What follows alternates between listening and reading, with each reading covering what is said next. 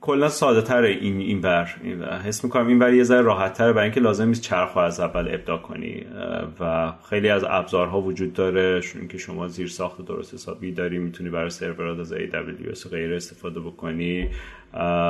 این دقدقه های روزمره یه مقداری کمتر میشه و یه ذره به دراز مدت تر می‌تونی فکر کنی و به, به طراحی سرویس روی یه سری اینفراستراکچر می‌تونی فکر کنی. در حالی که تو ایران احتمالا یه مقدار خوبی از وقت درگیر infrastructure میشه چیزای basic تر میشه.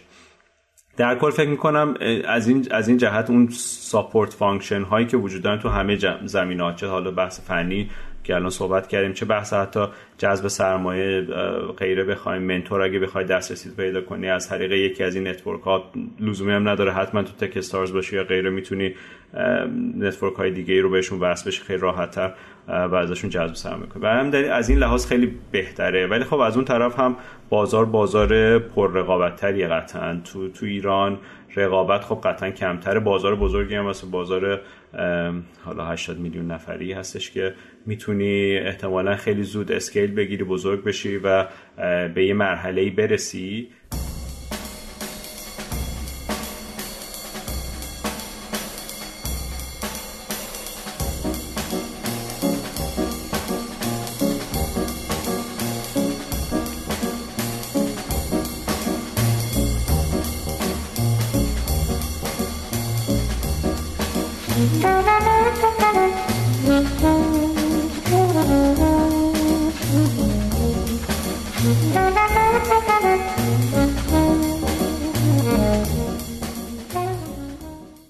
سلام دوستان خوش اومدیم به قسمت چهلم از فصل سه پادکست ده صبح. چشم به هم زدیم و چهل قسمت گذشت. امیدواریم که فصل سه براتون فصل خوبی بوده باشه تا اینجاش. برای اونایی که ما رو تا حالا نشنیدین. راجع به پادکست ده صبح می‌تونین توی وبسایت ما tenampodcast.com برین. راجع به ما تیممون خود پادکست تاریخ چشم کل مهمونا رو ببینین. پامیامون رو ببینیم قسمت ها رو ببینیم متنا رو ببینیم. کلی اطلاعات مختلف اونجا هست و همینطور تو شبکه های اجتماعی خصوصا اینستاگرام می‌تونید با شناسه تنیم پادکست ما رو فالو کنین و خلاصه ببینین که اونجا چه خبره. ما محتوای معمولا تکمیلی و متفاوتی رو توی سوشالمون به خصوص اینستاگرام شیر می‌کنیم. و دیگه بیشتر راجع به خود پادکست و این فاز توضیح نمیدم.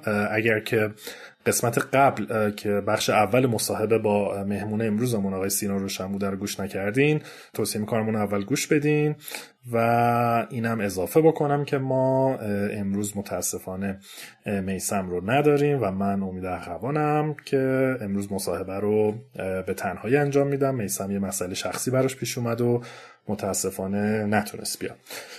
مهمون امروزمون سینا روشن هم بنیانگذار استارتاپ Peekage در کانادا هست که تو ایران هم استارتاپ Freshbox رو در واقع راه اندازی کرده و قبلا هم توی از در واقع بنیانگذاران اسنپ تریپ که اون موقع اسمش پینتاپین بود هست و تو بخش قبل راجع به در واقع خودش رشته تحصیلیش و دکترایی که تو فرانسه گرفته و بعد وارد آمازون شده چیزایی که تو آمازون یاد گرفته اتفاقایی که تو اسنپ تریپ و پینتاپین افتاده دو سالی که اونجا بوده چه تجربیاتی داشته و نهایتا راجع به Freshbox گفته و اینکه چی شد اصلا تاسیس کردن به کجا رسید و چی شد که ولش کردن و در واقع فروختنش. و توی این قسمت راجب استارتاپش توی کانادا میگه Peekage که با هم‌بنیان‌گذارش تاسیس کردن. توضیح میده که واقعا اصلا ایده از کجا اومد و جالبه که چندین سال قبل این ایده رو داشتن و چند سالی همینجوری هی مزه مزه کردن و منتظر بودن خلاصه یه موقعیت خوبی پیش بیاد و بعد در واقع شروعش کردن. مدل کسب و کار واقعا نوآورانه ای داره. یک در واقع مسئله رو شناسایی کردن و دیدن که خلاصه جای راه حلش خالیه. و جالبه راجبه در واقع sample marketing یا نمونه هایی هست که تو مثلا نمونه چیزای آرشی بهداشتی و غذا و اینا که میدن واقعا فکر کنن که چجوری اینا رو داده محور کنن مطمئن بشن که به دست آدم درستش می‌رسه نظرش رو بگیرن و غیره. و تعریف می‌کنه که نمونه اولیه‌شون رو در واقع چجوری ساختن چیکارا کردن. تیمشون از اول دورکار تو نقاط مختلف دنیا مثلا میگه خودمون دوتا هم بنیانگذار همدیگر رو از از قدیم میشناختن ولی کار رو واقعا به صورت دورکار با هم آغاز کردن و الان هم یه تیم حدود 20 نفر دور دنیا دارن. و راجع به ساختن این کامیونیتی هایی صحبت می‌کنه که افرادی که می‌خوان چیزای محصولات رو تست کنن توش میان. کسب و کار پیچیدگی ها کسب و کارشون و چالش ها رو میگه که خب یه ورش افراد هستن که محصولات رو تست می‌کنن و خریدارن در واقع مصرف کنندن و اونور برند های مختلف هستن و اینکه چجوری اعتماد این برند ها رو از اول جلب کردن که مثلا بهشون کالا بدن و بیان رو سایتشون و دونه دونه چیکار کردن و اینا صحبت می‌کنه. وارد شتاب دهنده تکستارز شدن راجع به تکستارز صحبت می‌کنه و در واقع شبکه‌ای که از اونجا گرفتن منتورهایی که اونجا پیدا کردن که بعضا تبدیل شدن به سرمایه گذارهای فرشته یا انجل, انجل اینوستور و این که راجع به جذب سرمایهشون میگه که تالا سراند در واقع حالا بذری و پیش بذری جذب کردن و الان چند میلیون دلار می‌خوان سرمایه جذب کنن تو همین چند ماه آینده. بر من خیلی جالب بود واقعا چیزهای خاص و جذابی توی این قسمت بود خصوصا تیکایش که مربوط به تکستارز بود و اون شبکه سازی و کمک هایی که تونستن بگیرن. مقایسه کردیم آخر قسمت واقعا تاسیس استارتاپ در ایران با تاسیس استارتاپ در کانادا. حالا خیلی قابل مقایسه هم نیست واقعا می‌دونم ولی به حال سختی و راحتی ها و حس کلی سینا این که آقا کدوم آخر براش راحت تر بود. یا جنس مشکلات چیا و چه فرقایی داره. ابزاری که استفاده کردن روتین های شخصیش خودش الان تمرکزش رو چیه؟ و غیره. خب امیدوارم که از این بخش هم لذت ببرین. مثل همیشه امیدواریم که به ما بازخورد بدین. کامنت direct هر جایی که خلاصه خواستین تو وبسایت social ایمیل هر جایی که راحت بودین برای ما کامنت بزنین بازخورد بدین. ما تک تکش رو می‌خونیم و جواب میدیم. خیلی ممنون.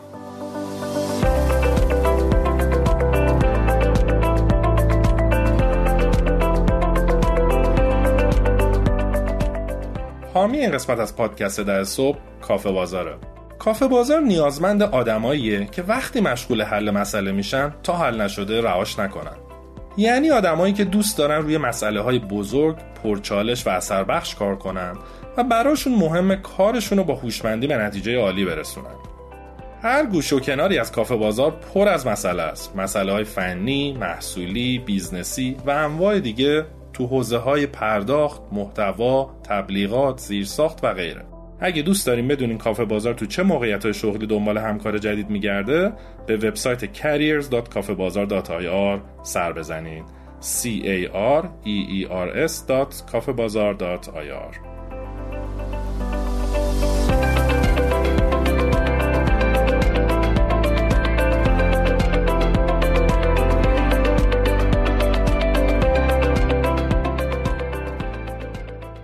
سلام سینا جون. مجدد خوش اومدی به پادکست در صبح. سلام سلام. خب تو قسمت قبل که راجع به کاری که تو ایران کرده بودی صحبت کردی این قسمت برسیم به داستان کانادا. گفتی که چرا در واقع آخرش تصمیم گرفتی که مهاجرت کنی و خلاصه اومدی تورنتو. می‌خوام ببینم که استارتاپی که الان داری روش کار می‌کنی و هم بنیان گذارش هستی پیکیج. این رو وقتی تو ایران بودی اصلا شروع کردی بهش فکر کردن و ایده پردازینا یا نه؟ اول مهاجرت کردی بعدش شروع کردی بهش کار کردن. آره ایده اولیش فکر کنم خیلی قدیم تر شروع شد. زمانی که حتی زمان پین تا پین بودش داستانش اینجا شروع شدش که اول یه دوستی بین من و میلاد شریکم میلاد زبیهی به وجود اومد. میلاد اون موقع در واقع یکی از بنیانگذاران تاکسیاب سی ام تاکسیاب بود و کمک کردش که تاکسیاب بر روزی که product ی نداشت تا روزی که تعداد زیادی ride بگیرن مجموعه رو بزرگ کرد. بعد از اون اون حالا به دلایل شخصی خودش از در واقع ایران مهاجرت کرد رفت کانادا. و توی در واقع اسنپ تریپ حالا پین تاپین اون موقع وقتی ما داشتیم بزرگ می شدیم خیلی نیازمند آدمی بودیم که حوزه بازاریابی marketing رو خوب بشناسه. خیلی مصاحبه کردیم. شاید فکر کنم برای این در واقع شغل نزدیک هفتاد نفر من مصاحبه کردم. آدمی که واقعا به دلم بشینه و بگم که در راستای هم حرفی که قبلا زدم این حوزه رو خیلی خوب می‌شناسم و من خیالم راحته و می‌تونم بهش اعتماد پیدا کنم خیلی اونقدر که باید و شاید پیدا نکردیم. فکر کنم این مشکل رو هنوزم دارن خیلی از شرکت ها تو ایران اون موقع بدتر هم بودش تو این حوزه. و می‌دونم که در واقع تجربه که حالا میلاد توی تاکسی یاب داشته و صحبت هایی که تو جمع دوستی با هم می‌کردیم می‌دونستم که میلاد توانایی خیلی خوبی داره. بعد از اینکه از ایران هم رفته بود توی چند تا استارتاپ سیلیکون ولی تو حوزه marketing بهشون کمک کرده بود و سی شده بود و غیره.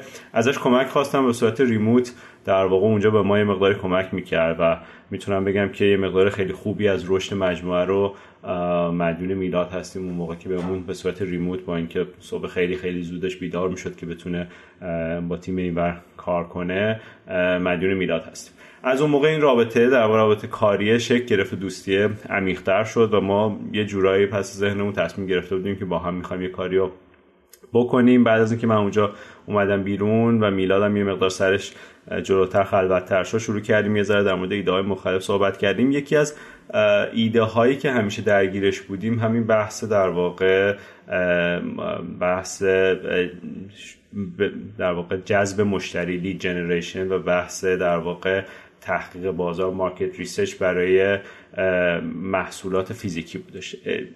خیلی ایده اولیش از اینجا شروع شدش که ما توی کمپین فیزیکی که تو پین تاپین داشتیم یه سری voucher یه سری coupon داشتیم پخش می‌کردیم بین افراد و مثل بقیه channel های آنلاین که دوست داشتیم بتونیم CTR رو بفهمیم conversion ش رو بفهمیم بتونیم در واقع بفهمیم چقدر از این پولی که خرج کردیم برمیگرده بهمون. هیچ راه درستی نداشتیم این کار بکنیم. همیشه برامون دغدغه بود که چطور می‌تونیم این کار رو بکنیم و بعد جلوتر حالا به دلیل دغدغه‌های شغلی من و میلاد این داستان خیلی جلو نرفت تا اینکه یک روزی اتفاق مقدار خندهداری افتاد برای میلاد که وقتی موف کرد به در واقع رفتش به خونه جدیدش توی صندوق پستیش چند بار براش پوشک بچه فرستادن به صورت کاملا رندوم و این زمانی بودش که میلاد هنوز ازدواج هم نکرده بود و قاعدتا بچه هم نداشت. و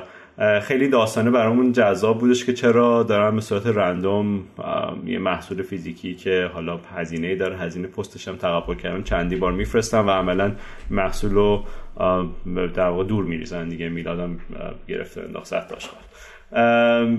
این مسئله دوباره برامون رزونیت کردش که خب این داستانه هنوز هستش و مسئله بزرگیه و شروع کردیم. اون موقع من هنوز ایران بودم. شروع کردیم با میلاد زد در مورد صحبت کردن. شروع کردیم و با, با آدم های دیگه که تو این حوزه فعالیت می‌کردن صحبت کردیم و یه ذره ایده جدیتر شد و برامون پخته تر شد و شروع کردیم کم کم روش کار کرد خب من یه سری سوال دارم. اول به بیام خود عقبتر. لید جنریشن دوستان لید در واقع سر نخه که احتمالا تو بحث فروش باش آشناییم و حالا سینا داشت راجع به شاخص هایی صحبت می‌کرد مثل click through rate و غیره که ما ببینیم مثلا چند نفر اومدن یک حالا تبلیغ رو دیدن یا کلیک کردن یا بازگشت سرمایه روی اون کمپین یا هزینه marketing کردیم. چی بود و اینا یه همچین بحثیه.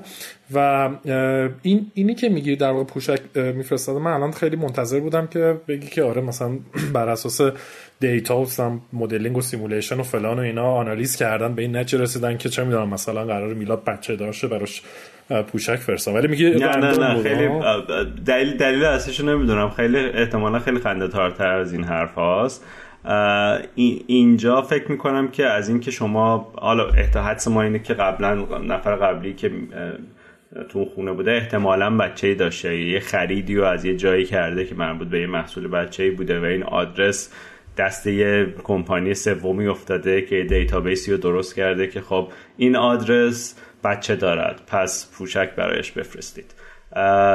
و این database ها معمولا این database ها اینجوری وجود دارن و, و کمپانی های در واقع غذایی FMCG غذایی دارویی آرایشی بهداشتی از این database ها بیشتر برای فرستادن محصولاتشون با پست استفاده می‌کنن که معمولا هم این database ها database های قدیمی هستن و دیگه data شون update نیست و خیلی قابل اعتماد هم نیستش. دلیل اصلی که فکر می‌کنم به وجود اومده بود همین بود دیگه. یعنی یه جایی یه کسی یه flag ی رو زده بود که این آدرس مربوط به کسی که بچه داره. آره جالب حالا اینو گفتم یه چیز خیلی مثال خیلی معروفی از چندین سال پیش البته خیلی سر و صدا کرد. شما تو کانادا تارگت ندارین نه؟ چین استور تارگت نه نداریم تارگت حالا بیا فروشگاه زنجیره که آره. بر مخاطبا آره. مثل مثلا همین رفاه شهروند و اینا که تو ایران داریم حالا تو آمریکا از کانادا نیست و ظاهرا که یه به یه خانمی یه کپونی داده بود برای حالا یادم نیست همین یه چیزی نمی‌دونم پوشک یه چیزی خلاصه چیزای بچه و خیلی چیز شده بود. بعد پدرش خیلی شاکی شده بود که برای چی همچین چیزی دادین و فلان و اینا.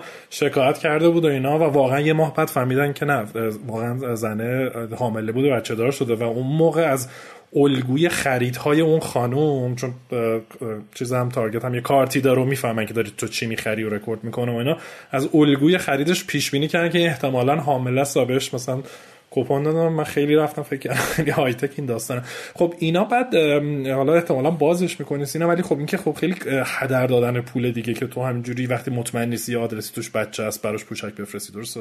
آره خیلی هدر دادنه ولی از اون طرف هم کلا خیلی ابزار در واقع sampling بگم به صورت کلی و ابزار در واقع بازاریابی تجربی حالا experiential marketing ترجمه می‌خوام بکنم. خیلی ابزار قدرتمندیه برای این برند ها برای این در تولید کننده های FMCG برای اینکه وقتی شما یک محصولی و محصول حالا غذایی رو مزه می‌کنید یا محصول آرایشی رو روی پوستتون تست می‌کنین احتمال اینکه بیاین برین از اون برندی که به صورت روزمره ازش خرید می‌کنین استفاده می‌کنین در واقع سویچ کنین به اون برندی که در واقع به شما محصول رو داده که تست کنین احتمالش خیلی زیاده.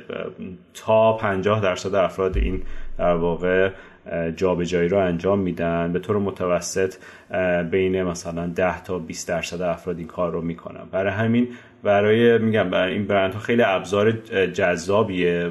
بازدهی خیلی زیادی داره بازگشت سرمایه زیادی داره. ولی از اون طرف هدفمند نیستش این کار.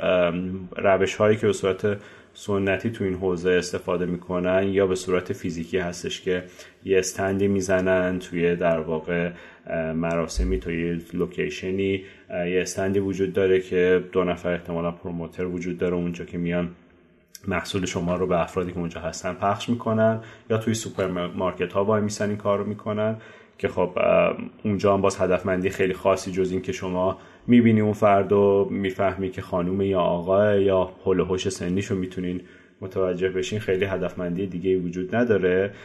و از طریق پست هم که گفتم دیگه مدلش چجوریه بیشتر از یه سری database های قدیمی استفاده می‌کنن که خیلی update نمیشه المانهاش و این میشه که خیلی random به دستشون میشه ولی چرا استفاده می‌کنن؟ به این دلیل که یکی از میگم ابزارهای خیلی مهمیه که می‌تونن به مشتری نشون بدن که محصولشون دوست داره. چون آدم ها ریسک این که بیان از یه برندی که دوست دارن سویچ کنن به در واقع برند دیگه ریسک زیادیه براشون و این کار کمکشون می‌کنه که بتونن ریسک رو از بین ببرن برای در واقع مشتری. و یه چیز روانی هم یه مقداری وجود داره. وقتی شما یه کسی بهتون یه چیز مجانی میده یا یه لطفی رو در حقتون می‌کنه شما یه ذره احساس دین می‌کنی به اون برند که حالا یه ذره بهش در واقع خیلی ساده انگارانه تر باش برخورد می‌کنیم و باعث میشه که یه جای اگر یه مقداری هم حتی دغدغه مالی داشتین حالا یه ریسکی بکنین و اون محصول رو بخرین.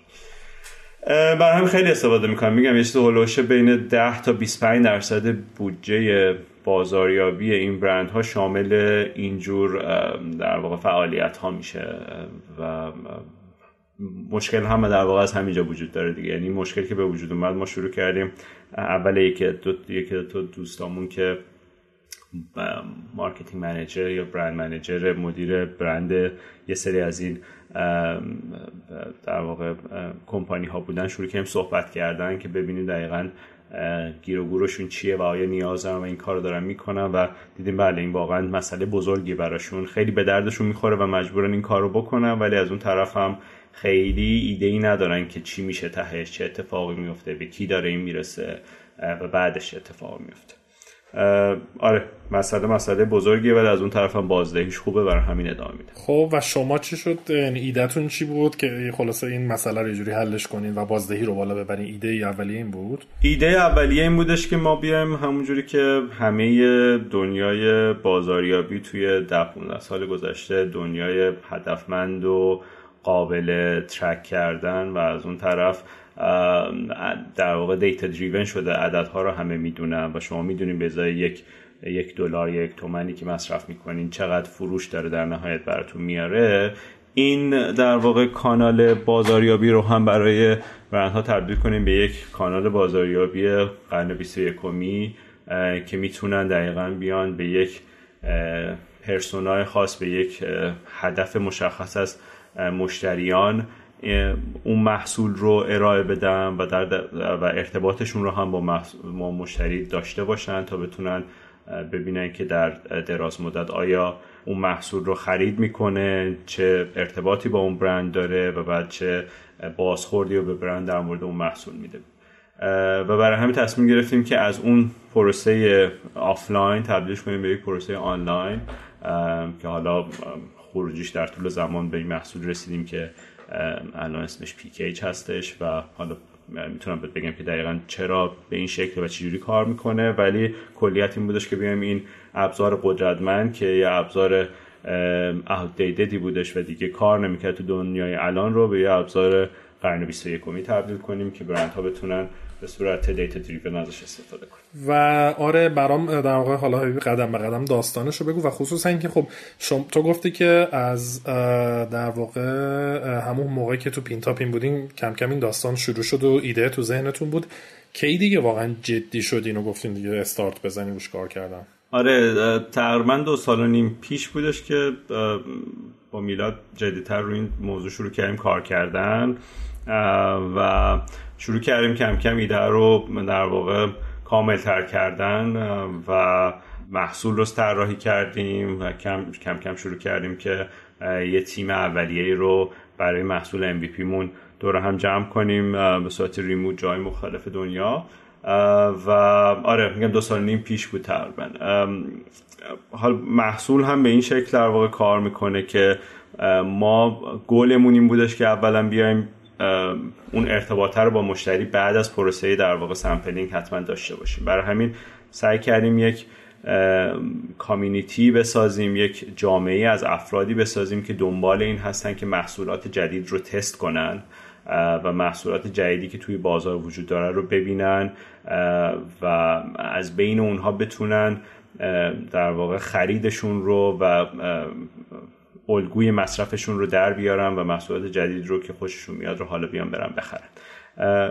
و برای اینکه بتونیم اون هدفمندی رو اضافه کنیم نیازمند این بودیم که بتونیم بدونیم مثل اطلاعات در مورد مشتری داشته باشیم. برای همین ما یه, یه تجربه gamified ی و در بازیگونه ای رو سعی کردیم به وجود بیاریم که توی اپلیکیشن ما کاربر در قبال اینکه می‌تونه محصولات جدید برندهای مختلف رو تست کنه باید feedback خودش و نظر خودش رو در مورد اون محصول بیاد به برند بده. به این شکل کار می‌کنه که روی در واقع پلتفرم ما هر فردی که sign up می‌کنه لحظه اول یه تعدادی coin دریافت می‌کنه و به صورت روزمره یه تعدادی سوال در واقع survey کوتاه یه سوال survey سه تا پرسشنامه در واقع سه تا 6 question ه به صورت روزانه برای فرد ارسال میشه. فرد با جواب دادن به این در واقع پرسشنامه یه تعداد بیشتری coin جمع آوری می‌کنه. و با این coin ها می‌تونه بره محصولاتی که بهش توی home page app نشون داده میشه رو بتونه claim کنه. ما از این data هایی که به صورت روزانه از کاربر جمع آوری می‌کنیم هم استفاده می‌کنیم تا اون پروفایل کاملی از کاربر رو بسازیم. علایق حالا characteristic های کاربر رو در بیاریم چه ویژگی هایی داره هر کاربر و بر اساس اون بتونیم کمپین ها و اون offering های خودمون رو هدفمند کنیم به یک فرد خاص. برای همین در واقع offer هایی که شما روی home page app تون می‌بینین و offer هایی که من می‌بینم با توجه به data point هایی که ما از شما داریم متفاوت خواهد شد. و هر برند اون در واقع محصولات خودش رو با اون گروهی از افراد که می‌دونه براش مهمتر هستن و علاقه‌مند هستن به محصولاتش فقط به اون افراد نشون داده نشون میده. و مرحله دوم هم اون فرد بین همه محصولاتی که بهش نشون داده میشه که حالا در واقع برند ها گفتن که تو می‌تونی گزینه خوبی باشی با اون در واقع سکه های محدودی که توی سیستمش داره می‌تونه بین اونها انتخاب کنه و بعد اون گزینه‌ای که براش جذابتر هست رو انتخاب می‌کنه. و به این ترتیب ما در واقع مطمئن میشیم که افراد آدم در واقع گزینه های درستی برای اون محصولات هستن و دارن محصول درستی رو می‌گیرن. هم برند گفته که این فرد احتمالا فرد درستیه برای من و هم اون فرد بین دو سه تا گزینه که وجود داره براش یکی رو الان انتخاب کرده و می‌تونه در واقع اون رو انتخاب کنه و گفته این از دو تای دیگه برای من بهتر بود. به این ترتیب ما می‌تونیم مطمئن بشیم که اون محصول دست آدم درستش می‌رسه و خب احتمال اینکه بعدا از این محصول خوشش بیاد و بره محصول کاملش رو بخره بیشتر میشه. پس شما عملا شبیه در واقع یک جور پلتفرمی هستین که یه ورش مصرف کننده های عادی هن که دنبال کالان و اون ورش در واقع business ها هستن که می‌خوان به اینها offer هایی رو بدن دقیقا. که خیلی هدف شما یه دیجیکالا یا آمازونی رو فرض کنیم که مردم به جای که با پولشون خرید کنن با در واقع data شون و با اون feedback ی که به ما میدن خرید می‌کنن.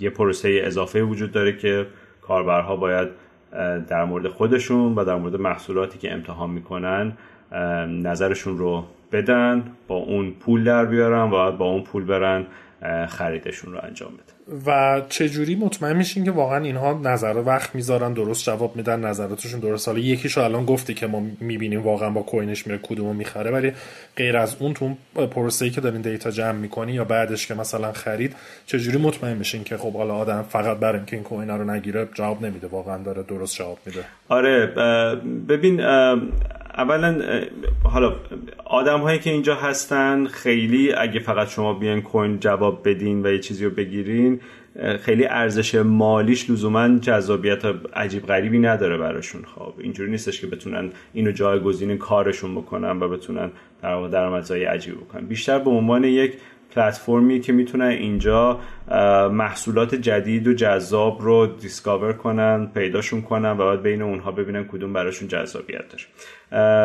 خیلی انگیزه ای ندارن افراد که در واقع جواب غلط بدن. ولی جدا از این ما برای اینکه مطمئن بشیم که هر data point ی که به ما می‌رسه data point درستی هست ما یک مدل در واقع هوش مصنوعی داریم که با سیگنال های مختلفی که از کاربر جمع آوری می‌کنیم. حالا مدلی که داره سوال ها رو جواب میده. time ی که رو هر سوال میگذارونه time ی که روی سیستم هستش. data یی که از social media شون connect می‌کنن می‌گیریم metadata یی که از اون سمت می‌گیریم. از در واقع حالا تکنیک های دیگه هست سوال تکراری پرسیدن غیره و غیره.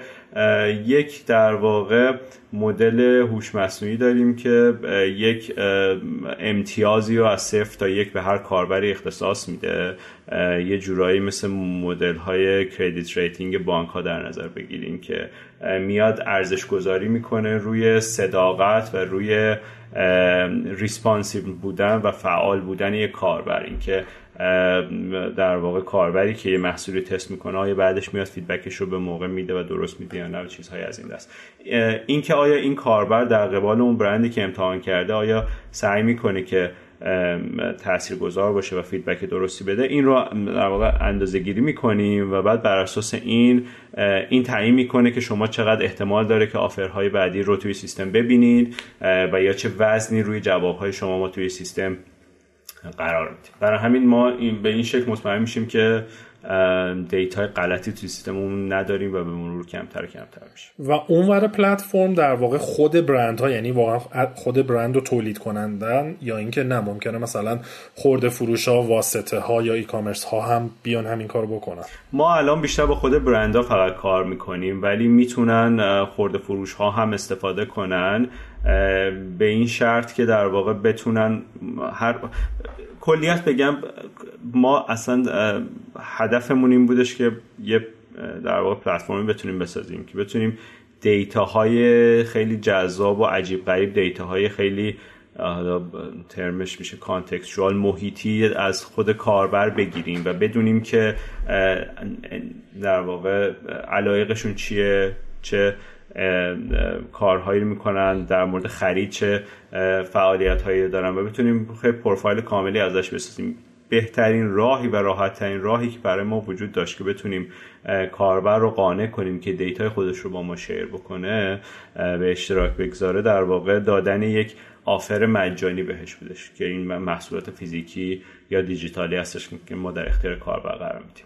ولی جدا از این شما وقتی این data رو داشته باشین باش هزار یک کار دیگه هم می‌تونیم بکنیم در وهله اول آره حرف درسته. بیشتر خود برند ها هستن که میان محصولاتشون رو در اختیار ما قرار میدن و در واقع هزینه این پروسه رو تقبل می‌کنن تا کاربر بتونه محصول خودشون رو تست کنه. ولی وقتی شما یه در واقع جامعه بزرگی از کاربرها داشته باشین که اطلاعات زیادی ازش داشته باشین می‌تونین یه سگمنت خاصیش رو یه گروه خاصیشون رو هدف قرار بدین و حالا یه آفرینگی رو از سمت یک خورده فروش بهشون بدین. یا از هر کس دیگه که علاقه داره یه اکشنی در واقع عملی و از سمت اونها ببینه می‌تونین اون offer رو بهشون بدین و در قبالشون یک اکشنی رو از کاربر بخواین. درسته.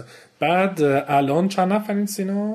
الان ما نزدیک 20 نفر هستیم تقریبا. 20 نفر و گفتی که پراکنده دور دنیا درسته؟ کشورهای مختلف remote. بله بله. و اصلا از اول تصمیمتون این بود که یک تیم در واقع دورکار بسازین؟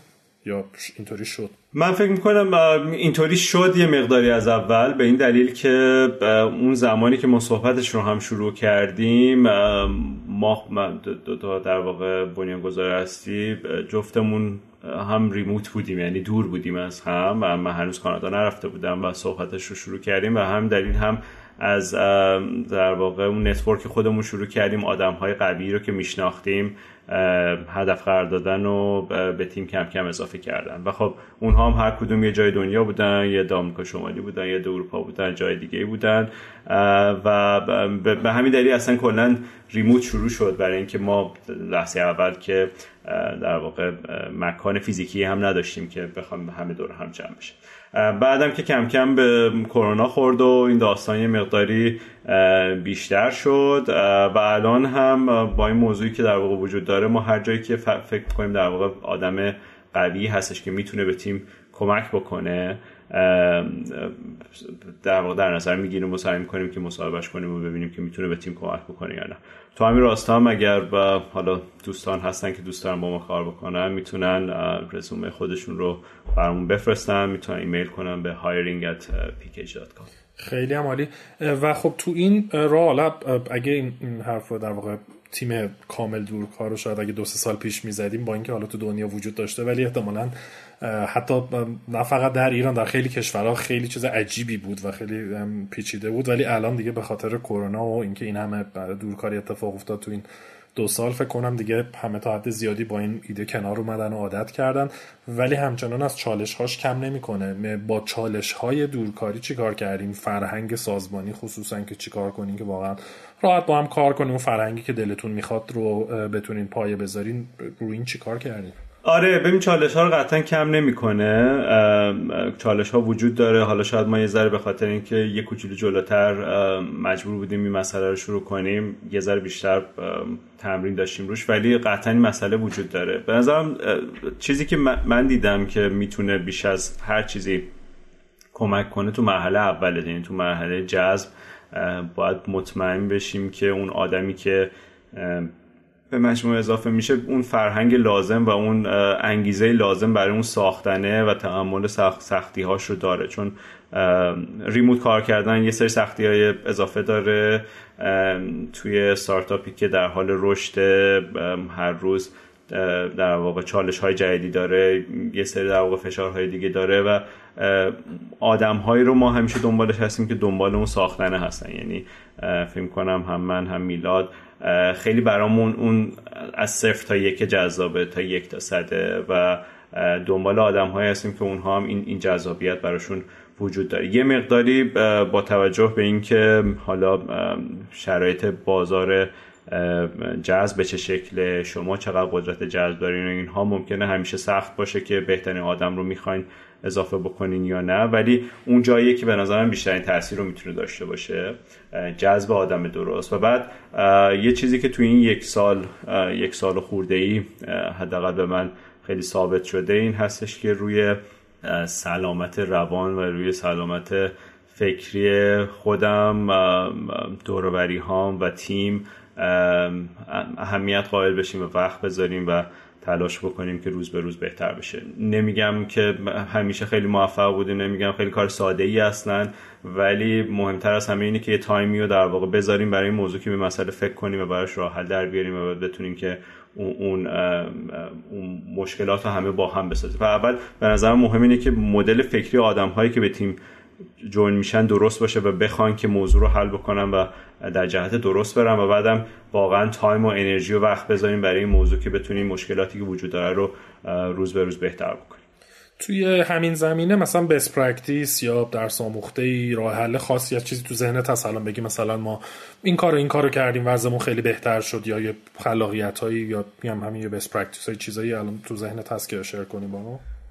بخوام فکر کنم چیزی که به نظرم چیزی که خیلی مهمه اینه که اولا share کردن و صحبت کردن در مورد موضوع خیلی کمک می‌کنه. ما سعی کردیم که مقدار فضای این که از بالا به پایین اولا خیلی سعی کردیم فضا فضای خطی باشه. هر کسی می‌خواد می‌تونه نظرش رو شیر کنه و بتونه در مورد حالا چه مشکلاتش و خوبیهاش و بدیهاش بگه. یه چیزی که فکر می‌کنم برای ما جواب داده جلسات هفتگیمون هستش که دور هم جمع میشیم و جدا از اینکه از پیشرفت ها و موفقیت ها و بدی هامون میگیم از خودمون و خودمون و حس و حالمون هفتمون هم صحبت می‌کنیم که تو اون هفته چی برای ما خیلی خوب بوده و چی بد بوده و یه ذره حس و حال خودمون جز کار رو هم با بقیه تیم شریک می‌کنیم که بقیه تیم هم بدونن یک آدمی ممکنه این ماه یا این هفته حالش خوب نباشه به این دلیل که یه مسئله شخصی داره و این بیان کردن خوشی ها و ناراحتی هامون رو یه ذره روزمره تر کردیم که بقیه هم در جریان باشن هم درک بکنن. فکر می‌کنم این برای ما تا حدی خوب بوده و چیز دیگه که به نظرم خیلی جواب میده اینه که اینو بسپاریم یه مقدار سمت خود بچه ها که بچه ها مسئولیت کارهای مختلف توی مجموعه رو دستشون بگیرن. یکی حالا اگه شبی داریم که دور هم جمع میشیم بازی می‌کنیم یا بیرونی می‌خوایم بریم یا جلسه آموزشی داریم یا هر چیز دیگه هر کسی با توجه به علاقش یه چیزی رو دست خودش می‌گیره و مسئول اون قسمت میشه که اون کار رو ببره جلو. ولی بیشتر از همه بیشتر اون صحبت کردنه و یه فضای باز رو دادن که افراد در مورد مشکلاتشون بتونن صحبت کنن به نظرم خیلی کمک می‌کنه. ولی جدا از این بگم درسته که ریموت ما کار می‌کنیم ولی من خودم به شخصه فکر می‌کنم که هنوز اون فیزیکی دیدنه و توی یک فضا بودنه خیلی کمک می‌کنه. سعی می‌کنیم که هر از چندگاهی آدم هایی که تو جای مختلف هستن که می‌تونن دور هم جمع بشن این کار بکنیم. و یه سری event های دور همی داشته باشیم که حالا اگر توی شهر هستن حتی یکی دو روز در هفته برن office و کنار هم کار بکنن نه پنج روز هفته. بر علاقهشون و جلساتشون. یا اگرم نه office ی اونجا نداریم می‌تونن در واقع حالا برن بیرون با هم کاری بکنن. آره این خیلی نکته مهمیه. ما الان تو ایران هم صحبت می‌کنم. مثلا با استارتاپ هایی که شروع کردن استخدام دورکار و از هر شهری یا شهرستانی مختلف دارن استخدام می‌کنن و فرد همونجا در واقع از اول دورکار استخدام میشه و اینا. این بحث بود. یعنی در واقع سوالی که می‌کردن که چی کار کنیم واقعا نظر منم اینه که اوکی درسته اون آدما تو شعبه اصلی نیستن یا تهران نیستن ولی مثلا شما ببینید کیا تو اصفهانن. یه کوورکینگی جای براشون بگیرین. دقیقا همین که میگه. هفته دو روز اونایی که تو اصفهانن با هم برن حداقل دوره هم بشینن کار کنن نهار بخورن فلان. به نظرم به شدت در واقع کمک خواهد کرد. می‌بینی سینا که مثلا سالانه یا همه خلاصه پرسنل از کشورهای مختلف یه جای جمع بکنین سالی یه بار همه دوره هم؟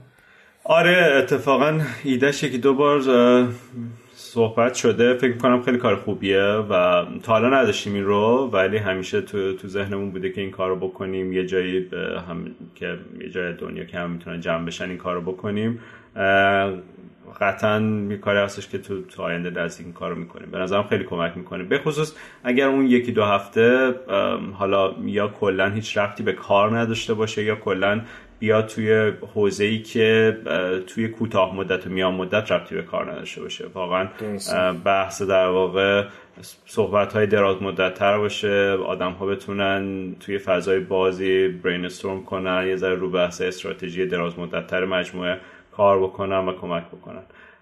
آره اینم خیلی کار خوبیه. به خصوص برای حالا میگم شرکت هایی که تو ایران هستن اگر یه عده تیمشون اصفهان یه عده شمال کشور یه عده تهرانه همه می‌تونن یه زمانی یه جای جمع بشن. حالا آره خیلی راحت دغدغه کووید نباشه. می‌تونن جمع بشن و یه هفته دور هم خوش بگذرونن و بعد همون به اون نزدیک شدن افراد کمک می‌کنه. هم مطمئنا از اون جلسات چیزهای خوبی در میاد که می‌تونن دراز مدت تر روش کار بکنن. خیلی هم عالی. ما دوستان تو فصل دو فکر می‌کنم یادم نیست قسمت های 60 70 ایناست فکر می‌کنم یه مقدار راجع به دورکاری و یعنی دقیقا بعد از موقعی است که در واقع کرونا اومد عید بعدشه که ما یه سری قسمت بدون مهمون ضبط کردیم. راجع به دورکاری و راهکارها و چه کارهایی می‌تونیم بکنیم که حالا آدمو بهتر شو اینا صحبت کردیم می‌تونیم گوش بدیم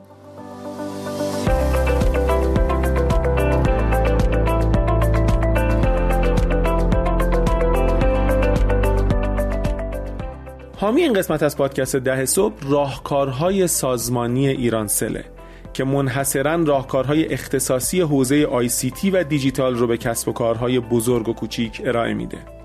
خدمات پرطرفدار حوزه دیجیتال راهکارهای سازمانی ایرانسل شامل پلتفرم میزبانی جلسه، وبینار و کلاس‌های آنلاین دانا پلاس، پلتفرم تبلیغات دیجیتال Yellow Adwise و سامانه ارائه خدمات API Yellow Hub میشه. اگه صاحب کسب و کار هستید حتما به business.irancell.ir سر بزنید یا با آیدی ایرانسل business در فضای مجازی دنبالشون کنید.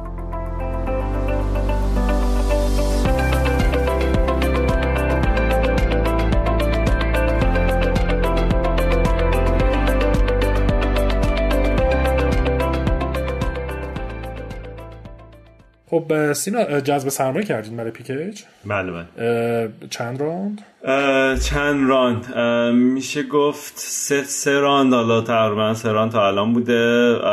و الان هم درگیر یه راند بزرگ هستیم که ایشالله تا یک دو ماه دیگه finalize میشه. و در واقع الان راند جدیدتون series A یا؟ این seed محسوب میشه. بله. هنوز seed ین شما. بله, بله. و الان اگر که محرمانه نیست می‌تونی بگی که در واقع ارزش گذاری که روتون شده الان حدودی چقدره؟ یا دور آخر چقدر فاند گرفتین؟ اجازه بده اینو نگم ولی ما الان داریم یه چند میلیونی رو جذب سرمایه می‌کنیم توی دو سه ماه آینده توی فکر کنم یک ماه آینده حالا اگر به تعطیلات کریسمس نخوره. و آره. ارزش گذاری اون این راند هنوز final final نشده. یه target ی داریم که می‌دونیم که احتمال 90 درصد رو اون target در واقع جذب سرمایه می‌کنیم. ولی آره 100 درصد فاینال نشد.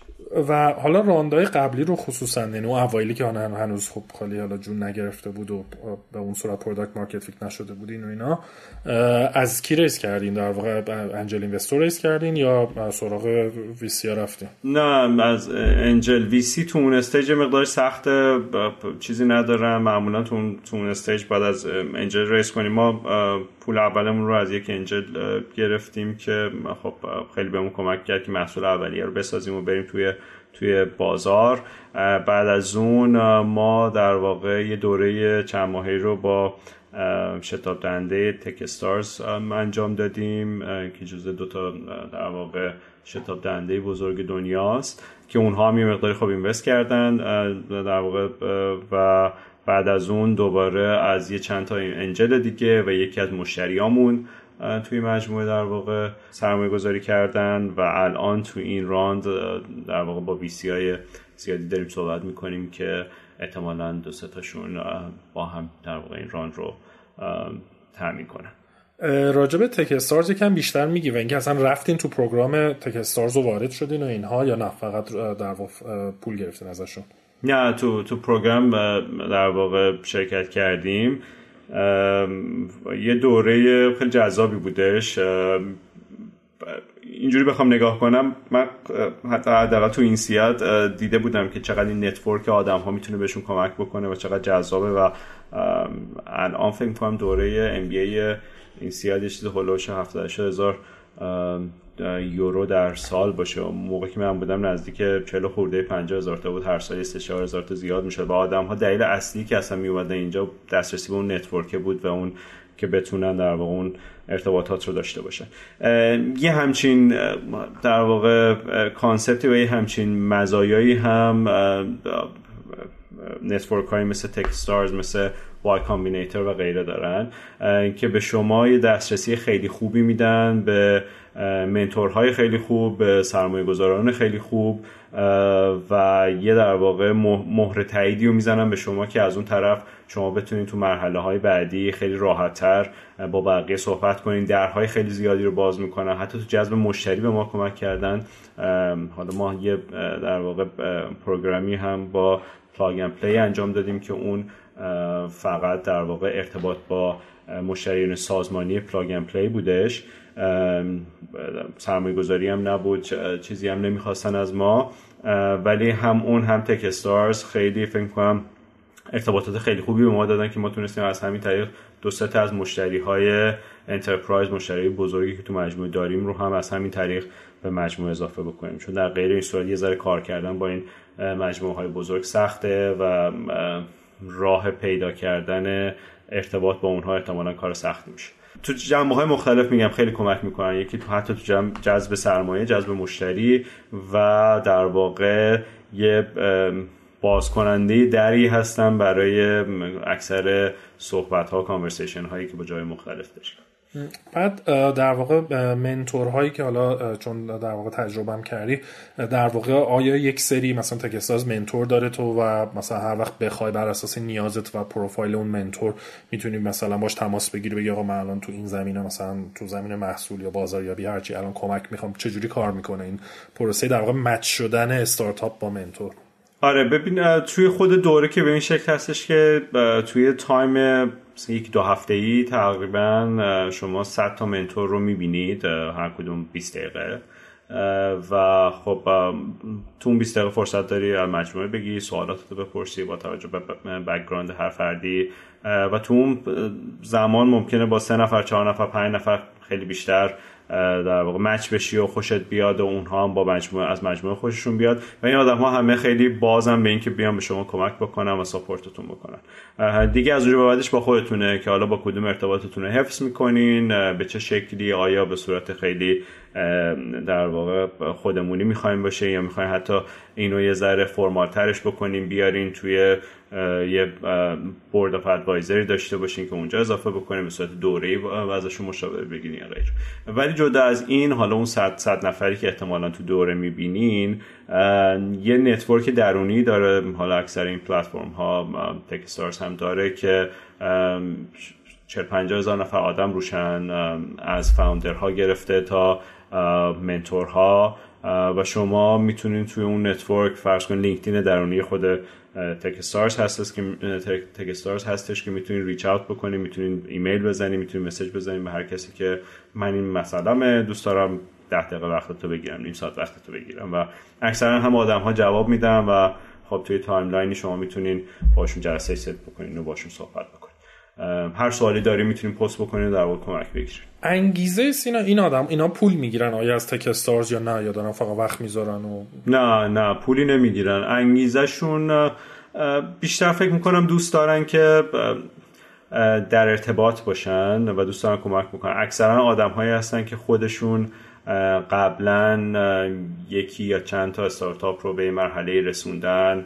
و بزرگ کردن و حالا دوست دارن که تجربهشون رو با بقیه در اختیار بذارن. بعضی از این جنسه که می‌خوان کم کم یا آردی توی حوزه سرمایه گذاری هستن یا می‌خوان کم کم وارد بشن و می‌خوان که در واقع اون ارتباطشون رو با استارتاپ های خوب داشته باشن. یا در واقع بعضیشون already توی VC venture capital دارن کار می‌کنن یا دوست دارن که در آینده خودشون تبدیل به angel investor بشن یا برن کم کم سمت VC شدن. به همین دلیل دوست دارن که الان با استارتاپ ها صحبت بکنن بهشون کمک بدن ارتباط رو بسازن تا بتونن جلوتر در واقع یا توشون سرمایه گذاری کنن یا از این طریق اون side در واقع سرمایه گذار رو هم بهتر بشناسن که کم کم بتونن تبدیل به ونچر کپیتال بشن. از همین طریق ما چند تا در واقع از همین منتورها توی مجموعه ما سرمایه گذاری کردن که حالا انجل هستن ولی این هم در واقع یه کمک دیگه بودش که جدا از مبلغ که مستقیم خود تگستار سرمایه گذاری می‌کنه و جدا از مشتری ها سرمایه گذار غیر مستقیم هم در واقع برما آورد. چقدر جذاب. خیلی صحبت جالب و مفیدی بود. بعد سوال بعدیم راجع به در واقع همین آوردن برنداست که بخشش رو جواب دادی گفتی که خب هم Techstars هم حالا Plug and Play در واقع Plug and Play اینا کمک کردن که تو بتونی با یک سر برندا رو بیاری connect تون کردن. غیر از اون دیگه چیکار کردین خودتون چجوری برندا رو پیدا کردین و خصوصا چجوری اعتماد این برندا رو جلب کردین؟ خب به حال کلا کار B2B خیلی کار سختیه و به قول تو در واقع پیدا کردن آدم درست توی سازمان خیلی بزرگ راضی کردنشون که بیان با یه استارتاپ کوچیکی که هنوز اونطوری هم وارد بازار نشده و تو مرحله حالا بذری و ابتدایی ایناست. اینو چجوری حل کردین؟ چجوری این اعتماد رو ساخته ببین خیلی سعی و خطا اولش وقتی شما وارد بازار جدیدی میشین که خیلی اطلاعاتی ازش نداره. خیلی مهمه که اول بفهمیم که دینامیک های اون بازار چیه. برای همین کاری که ما کردیم اینه که تا می‌تونستیم با منتورهایی که ساید برند هایی بودن که فکر می‌کردیم ممکنه در واقع مشتری ما باشن. با دوستانی که تو این حوزه داشتیم صحبت کردیم با mentor ها صحبت کردیم با برندها. تا می‌تونستیم صحبت کردیم که یک نیازهاشون رو بفهمیم ببینیم که با چه pain point هایی با چه مشکلاتی بیشتر در واقع ارتباط برقرار می‌کنن و دغدغه های روزمرهشون چیه.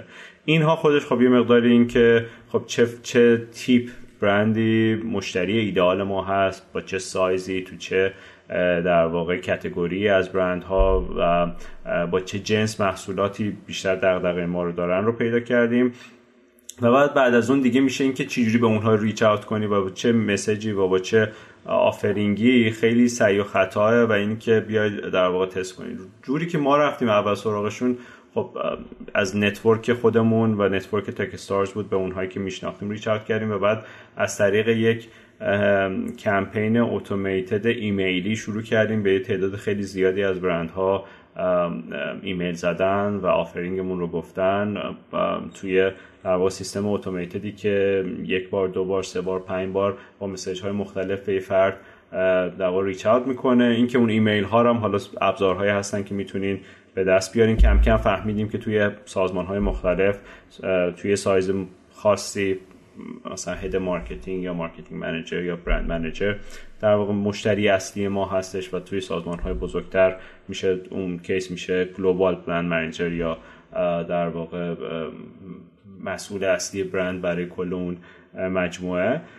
کم کم اون آدمه رو پیدا می‌کنی و بعد بر اساس اون position میری ایمیل هاشون رو از طریق ابزارهای اصلیش LinkedIn و غیره پیدا می‌کنی و بهشون ایمیل می‌زنیم تا بیان وارد یک funnel ی بشن که جلسه اول در واقع ایمیل ما رو جواب میدن بعد یه دموی ست می‌کنیم و بعد پروسه از اون شکل میره جلو. که حالا الان از ایمیل هم یه مقداری فراتر رفته به تلفن LinkedIn message و channel های دیگر هم اضافه می‌کنیم که استاد 360 درجه بتونیم جلوی چشم اون مشتری قرار بگیریم. ولی اولی همیشه کار سختریه برای همین من فکر کنم برند اولی که ما در واقع به مجموعه اضافه کردیم رو تقریبا مجانی انجام دادیم کارش رو تا بتونیم یه سری case study داشته باشیم. الان که در واقع نزدیک سی تا برند با ما کار کردن تقریبا می‌تونم بگم که تو هر vertical یکی دو تا case study خوب داریم و یه سری در واقع های موفقیت هم با برندهای دیگه داریم که می‌تونیم بریم تو جلسات بگیم. اولین باری که مثلا با یه برندی تو حوزه آرایشی بهداشتی وقتی صحبت می‌کردیم می‌گفت قبلا با کسی کار کردین چطور بوده؟ چیزی نداشتیم بگیم. الان می‌تونیم دقیقا برگردیم بگیم فلان برند با ما کار کرده اینم نتیجه شد به این شکل شد این کار کردن و این این خروجی از ما گرفتن. و این خیلی خیلی کمک می‌کنه که پروسه فروش سریعتر و موفقیت آمیزتر بشه که همین نتیجهش میشه که هم سریعتر بسته بشن برندها هم حجم در واقع سرویسی که از ما خریداری می‌کنن و حجم درآمدی که برای ما دارن رو در طول زمان افزایش بدن آره دقیقا سوالم همینه. وقتی به حال یک نمونه های موفقی یا داستان موفقیت داریم و اینا خب خیلی آسونه. مثلا میگه آقا آره من با اینجا اینجا کار کردم اینم این اینم مثلا طرف رفرنس همه می‌تونی بری باش حرف بزنی فلان یا اصلا کیس استادیش رو به قول تو. یه مورد کاوی پرزنت می‌کنیم ولی اولش یعنی مثلا طرف میگه آقا اصلا تو تو اصلا آرایش بهداشتی تو اصلا کار نکردی چیزی نمی‌فهمی فلان. اونجا چه جوری طرف راضی می‌کردین که مثلا دو ستای اول هر حالا ورتیکال رو چه جوری پیدا می‌کردین؟ دو ستای اول گفتم خیلی سختتره همیشه. اولی توی فود بود برای ما توی در واقع محصول غذایی بود. اون رو تقریبا مجانی انجام دادیم براش. با مسج این که بیا ما با این کار رو باید انجام میدیم. هیچی هم ازت نمی‌خوایم. فقط محصولات ما بده با ما باید مشتری میاریم. و به این طریق تونستیم که اولین کیس استادیمون رو بسازیم. با اون بعدی رو تونستیم حالا با یه تخفیف بیشتر انجام بدیم. بعدی کمک کرد که بعدی رو حالا با یه تخفیف کمتر حجم بیشتر انجام بدیم. و همینطور بیشتر شد تا الان در واقع توی جلسات ما ترم رو ست می‌کنیم. به نظرم اولش خیلی راه حل ساده وجود نداره. شما باید اول بفهمیم که اون pain point مشتری چیه. شما هر چقدر اگر تخفیف بدین مجانی هم بخواین انجام بدین اگه pain point رو نتونی حل کنین مشکل برند رو نتونی حل کنی برند در نهایت وقتش رو باید برای شما نمی‌ذاره و چه برسه محصولش رو بخواد به شما بده. برای همین بعد از اینکه در واقع مشکل رو فهمیدین که حالا مشکل فهمیدنه با صحبت های زیاد با برندها با نگاه کردن به اینکه آیا راه حل هایی که الان استفاده می‌کنن چیه غیره اون مشکل رو فهمیدین حالا می‌تونین با تلاش زیاد و ریچ کردن به برندهای مختلف توی نتورکتون بتونین. یه نفر دو نفرن که در واقع به شما اعتماد می‌کنن. همونجوری که مثل سرمایه گذار هستش که سرمایه گذار اولی که به ما اعتماد کرد شاید روی حس خودش از اینکه بله من با این فرد با این تیم از این تیم خوشم میاد خودمونی باش حال کردم می‌خوام بهش اعتماد کنم و این کار بکنم. برند هم همینطوره. یعنی باید اون ارتباط عاطفیه رو اول با اون فردی که باهاش داره باشون صحبت می‌کنه برقرار کنم. اونم احتمالا از همون در میاد که احتمالا دغدغه‌هاشو می‌فهمه و حرفایی می‌زنه که در راستای کمک کردن به برند. و بعد هر کلی هر چی data point ات بیشتر میشه خب کمک می‌کنه. اول حالا ما چند تا توی بحث غذایی بستیم آرایشی نداشتیم. اون غذایی هامون تا یه حدی نشون میدن که ما می‌تونیم کمک بکنیم ولی باز چون تو آرایشی نداریم یه ذره سخت میشه تا دوباره یکی بیاد اعتماد بکنه. همیشه اولش خیلی کندتر این پروسه میره جلو و بعد هر چی جلوتر میره خب سریعتر میشه. خیلی راه بگم معجزه ای وجود داره نه فقط باید بفهمیم که نیازشون چیه و بعد تعداد زیادی و بهشون در واقع reach out کنین و از اینکه نه بشنوین نترسین دیگه. حالا یکی اون وسط هست که اوکی میده و بعد بر اساس اون می‌تونی اون بعدی ها رو بیشتر ببندی. و شما توی این حوزه خاص رقیب جدی داری؟ این شرکت هایی بودن که از قبل عین همین کارو کردن یا نه؟ واقعا مثلا business model خیلی نوآورانه ای دارین. نمی‌تونم بگم عینا همین کارو کردن. تو حوزه sampling فقط بخوام بگم و حالا marketing تجربی کلا بازار خیلی بزرگه برندها یه چیز حولوحوش هفتاد میلیارد دلار در سال دارن هزینه این داستان می‌کنن. تو آمریکا شمالی یه چیزی حولوحوش شاید نزدیک سی میلیارد دلار داره خرج میشه. ولی بیشترش فعلا هنوز داره از طریق در marketing آژانس های marketing offline داره انجام میشه که همونایی هستن که database گنده ای از email address دارن میفرستن پوشکر رو. همونایی هستن که توی کاسکو توی تارگت جای دیگه در واقع stand ی می‌ذارن و بعد محصولات رو پخش می‌کنن یا توی نمایشگاه های مختلف میان دوباره stand می‌ذارن و محصول رو پخش می‌کنن که به امید این که بتونن مشتری رو قانع کنن. یه تعدادی هستن پلتفرم هایی که به صورت آنلاین دارن این کار می‌کنن ولی اونها هم بیشتر شبیه یه سری newsletter هستن که شما subscribe می‌کنیم ایمیلتون رو میدین. ماهی فصلی یک بار به شما ایمیل می‌زنن که ما محصولات جدید داریم براتون میفرستن و بعد یه سروی طولانی میفرستن که در واقع حالا بهش جواب بدین که اکثر ها آدم ها بهش جواب نمیدن. برای همین اونها خیلی بیشتر روی بحث دیستریبیوت کردن پخش کردن تمرکز کردن. ما تمرکزمون رو بحث دیتا هستش بیشتر که بتونیم یه, یه واقعا دیتا جذابی از کاربر درست کنیم یه تجربه از کاربر کاربر درست کنیم که کاربر به طور مداوم بتونه با مجموعه درگیر باشه و بتونه باش اینترک کنه و بتونه یه تجربه خوبی داشته باشه در این قبال هم بتونه دیتا مفیدی رو به ما بده. غیر از اینایی که الان با هم صحبت کردیم دیگه مثلا چالش خیلی عمده جایی که خیلی مثلا تو بحرانی قرار بگیرین یا مثلا دیگه فکر کنی آقا نشد دیگه دیگه تموم و داریم مثلا شکست می‌خوریم اینا بوده چیزایی که تو ذهنت باشه؟ چالش که همیشه هست هر, هر روز هست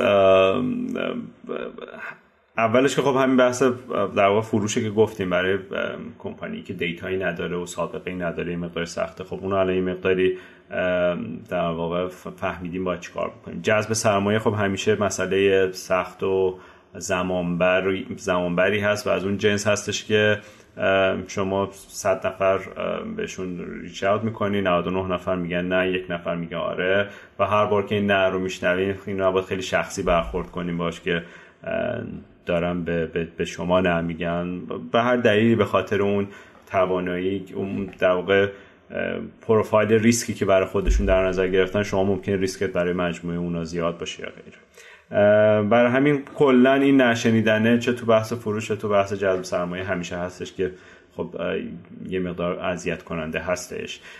ولی خب کلا هم کووید تو این مدت خب خیلی challenge بزرگی فکر می‌کنم برای همه بوده دیگه. بحث remote بحث جذب سرمایه. بحث کلا خوشحالی خود افراد خوشحالی خود خود آدم کار کردن توی محیط بسته. اینا challenge هایی بوده که خب هممون تا یه حدی درگیرش بودیم و سعی کردیم حل کنیم و در توی خود بحث business هم هرچی بزرگتر میشیم جلوتر میریم challenge جنسشون عوض میشه. یعنی قبلا بحثمون چلنجمون این بود که چطور مشتری رو بیاریم توی سیستم و جذب کنیم اون برند رو در واقع ساین کنیم قراردادش رو امضا کنه. حالا بحث اینه که چطور برند رو طولانی تر بتونیم توی سیستم نگه داریم. بتونیم کاری بکنیم که قرارداد طولانی مدت تری ببنده یا عدد بیشتری ببنده یا سرویس های دیگه رو از ما در واقع بخره. متریک هایی که بهش نگاه می‌کنیم بیشتر میشه. قبلا متریک این بوده که آیا رونیو دارم درآمد دارم یا نه؟ حالا بحث اینه که کیفیت اون رونیو چقدر چه مدت توی سیستم میمونه چقدر اون subscription ش رو تمدید می‌کنه و غیره. برای همین challenge ها از جنس challenge های اون KPI هایی هستن که تو اون stage باید ببینین که business رو بتونین scalable تر بزرگتر بکنین و در واقع بتونین به مرحله بعدی بشین چون تو هر مرحله اگر اون challenge های جدید حل نکنه احتمالا تو مرحله بعدی جذب سرمایه است که به مشکل می‌خوری. و همین دغدغه همیشه هستش. جنسش فقط عوض میشه ولی همیشه هستش. خیلی هم عالی. ما داریم به آخره مصاحبهمون نزدیک میشیم. سینا تو خودت آیا روتین های مشخصی مثلا برای روزت داری که بگی مثلا صبح پا میشم ورزش می‌کنم یا مراقبه می‌کنم یا این کارو می‌کنم یا این کار می‌کنم؟ چیزی روتین خاصی داری روزانه یا هفتگی بگی تکرار می‌کنی یا نه؟ خیلی من آدم اسپریچوالی هیچ وقت نبودم.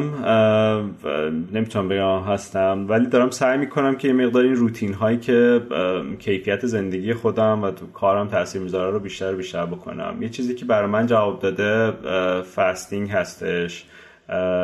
که سعی می‌کنم 14 تا 16 ساعت در روز چیزی نخورم. این این فکر کنم یه ذره دیسیپلین میده بهم به و بعد از اون طرف روی سلامت جسمی هم تاثیر می‌ذاره کار دیگه ای که یعنی یه جور روزه داری بهش نگاه می‌کنی یا رژیم؟ حالا هر دو جور میشه بهش نگاه کرد. رژیم است و یه دیسیپلین هم هستش دیگه. حالا اسم روزه بذارم روش یا نه. آره ولی دیسیپلین هم دیسیپلینه کمک می‌کنه. و یه ذره حس این که وابستگیت به یه چیزی کمتر میشه بهت کمک می‌کنه که خب با چیزای دیگه هم بتونی کنار بیای. جدا از این چیزی که تا الان زیاد انجام ندادم ولی خیلی دوست دارم یعنی جزء هدف های سال جدیدی سال جدیدی که میاد قطعا برای من خواهد بودش که بیشتر روش وقت بذارم. امیدوارم وقت رو بذارم واقعا روش. بحث مدیتیشن هستش که فکر می‌کنم کمک می‌کنه.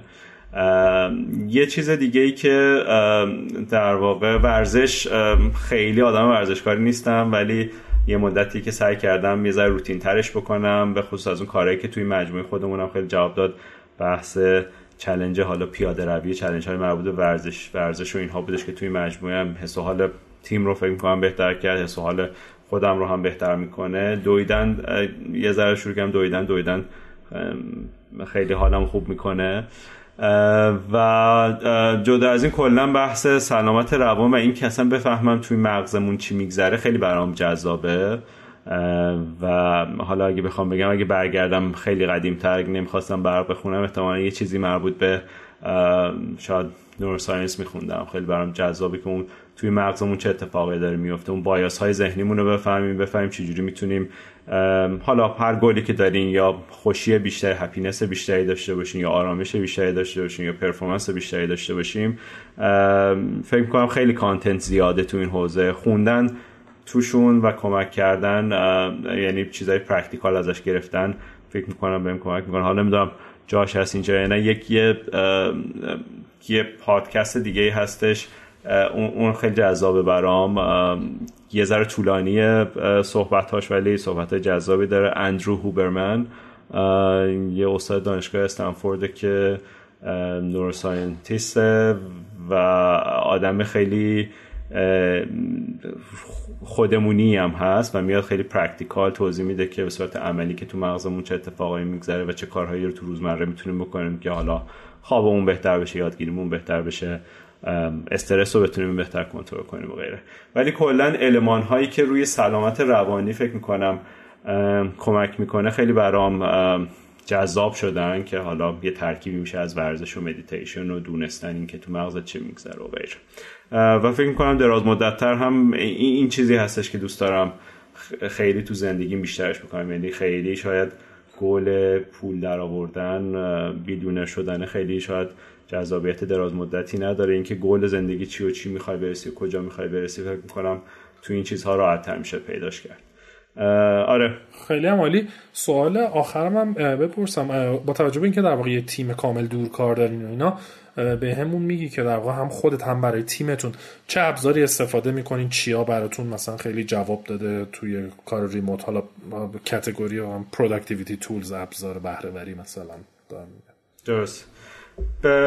و می‌تونم بگم ما چی استفاده می‌کنیم ولی فکر کنم برای هر تیمی مهمتر از این که اینه که ببینن خودشون با چی راحتن مهمتر این که همه استفاده بکنن. برای ما خیلی Notion جواب داده برای documentation همون چون remote هستیم و از time zone هامون به هم نمی‌خوره. اینکه یه source ی باشه که همه بتونن برگردن و بهش نگاه کنن و بر اساس اون تصمیم گیری یا در واقع انجام بشه اون خیلی جواب داده. Slack برای communication بهتر بین تیم خب برای ما خیلی خوب بوده. چیزهای دیگه برای سمت در واقع هر هر تیمی ابزارهای خودش استفاده می‌کنه دیگه. حالا سمت فنی Jira براشون کار می‌کنه. چیز عجیب غریبی فکر نمی کنم خیلی داشته باشیم. چیزی هستش که اکثر افراد استفاده می‌کنن. سمت دیزاین هم که فیگما فکر می‌کنم یه چیزایی که تقریبا الان همه دارن استفاده می‌کنن. آره. و نرمه.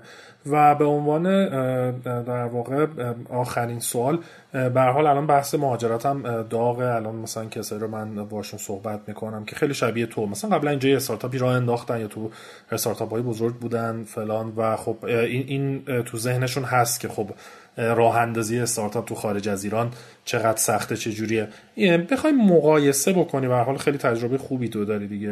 بخوای مقایسه بکنی.